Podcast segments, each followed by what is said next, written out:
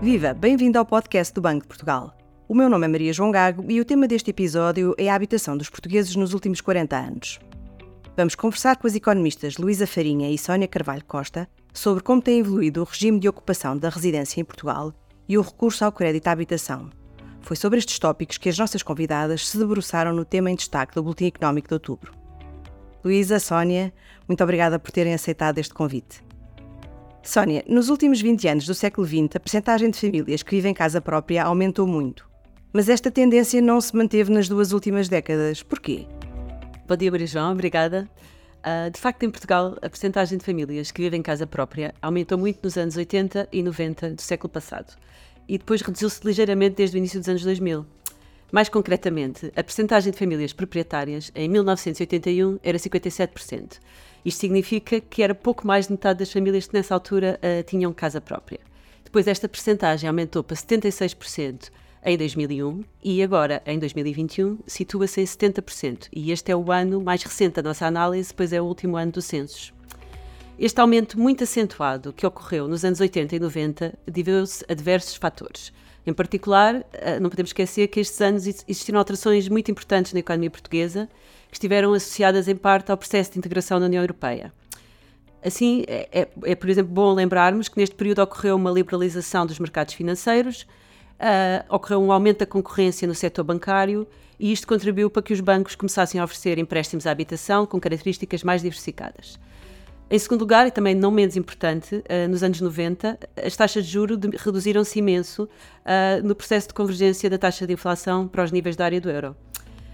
Nestas décadas também existiram diversas políticas de apoio eh, e de incentivo à aquisição de habitação própria, como por exemplo os regimes de crédito bonificado e a criação das contas de poupança à habitação. E também neste período o país registrou um crescimento económico significativo, o que se transmitiu obviamente ao rendimento das famílias.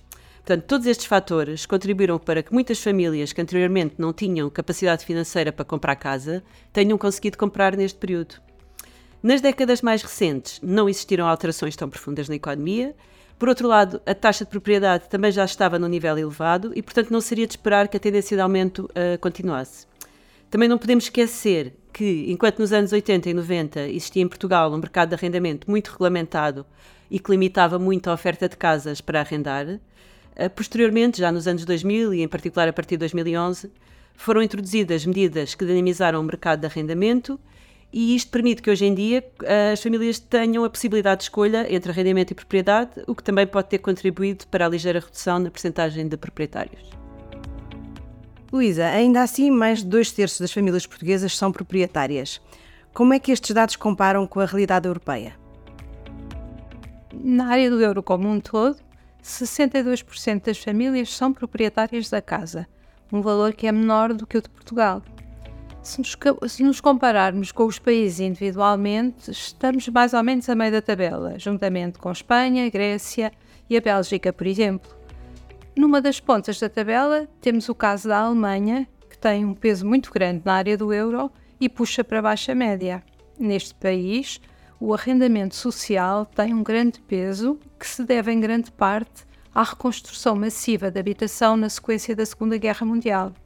Assim, na Alemanha, apenas 45% das famílias vivem em casa própria. Na outra ponta da tabela, temos os países do leste europeu. Com a liberalização destas economias, a propriedade das casas foi transferida do Estado para as pessoas que nelas viviam. Assim, nestes países, a percentagem de proprietários é muito elevada, à volta de 80%, e é mesmo superior a 90% no caso da Lituânia. Estes fatores institucionais são, de facto, muito importantes para explicar diferenças na percentagem de proprietários entre países.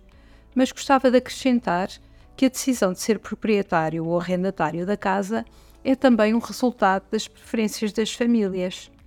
E em Portugal, por exemplo, a preferência por ser proprietário foi revelada de forma muito vincada no inquérito à situação financeira das famílias numa questão do inquérito sobre os motivos para ser proprietário ou arrendatário, a maioria dos proprietários indicou que não deixaria de o ser, mesmo que tivesse razões financeiras para isso.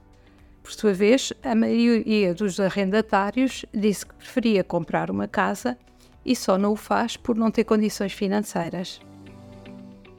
Existem muito mais famílias com casa própria entre os mais velhos do que entre os mais jovens. Qual a razão? De facto, uh, os dados mostram que a percentagem de proprietários entre as famílias jovens é bastante mais baixa do que entre as mais velhas.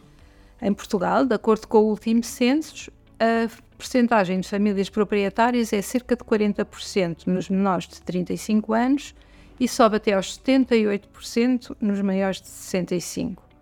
Estes factos parecem estar relacionados com aquilo a que costumamos chamar a teoria do ciclo de vida.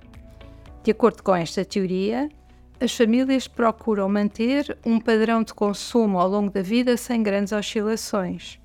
Assim, quando são muito jovens e têm um rendimento baixo e incerto, as famílias endividam-se para financiar esse nível de consumo desejado.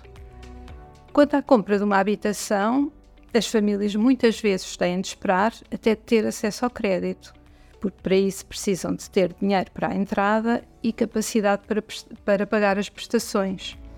Assim, enquanto são muito jovens, muitas famílias são arrendatárias e só se tornam proprietárias mais tarde na vida.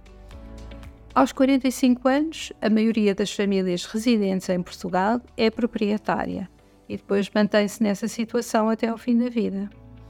Gostava ainda de acrescentar que a idade com que as pessoas se tornam proprietárias varia de geração para geração, em função da disponibilidade de casas para arrendar, das condições de acesso ao crédito, dos incentivos fiscais de cada época, assim como de uma série de outros fatores, como por exemplo o número de anos de escolaridade.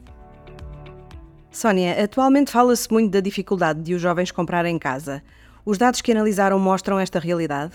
Uh, sim, quando se compara a percentagem de proprietários entre famílias jovens de várias gerações, conclui-se que atualmente esta percentagem é mais baixa do que nas gerações que nasceram 10 ou 20 anos antes. Uh, portanto, isto significa que aumentou a percentagem de jovens que arrenda casa em vez de comprar.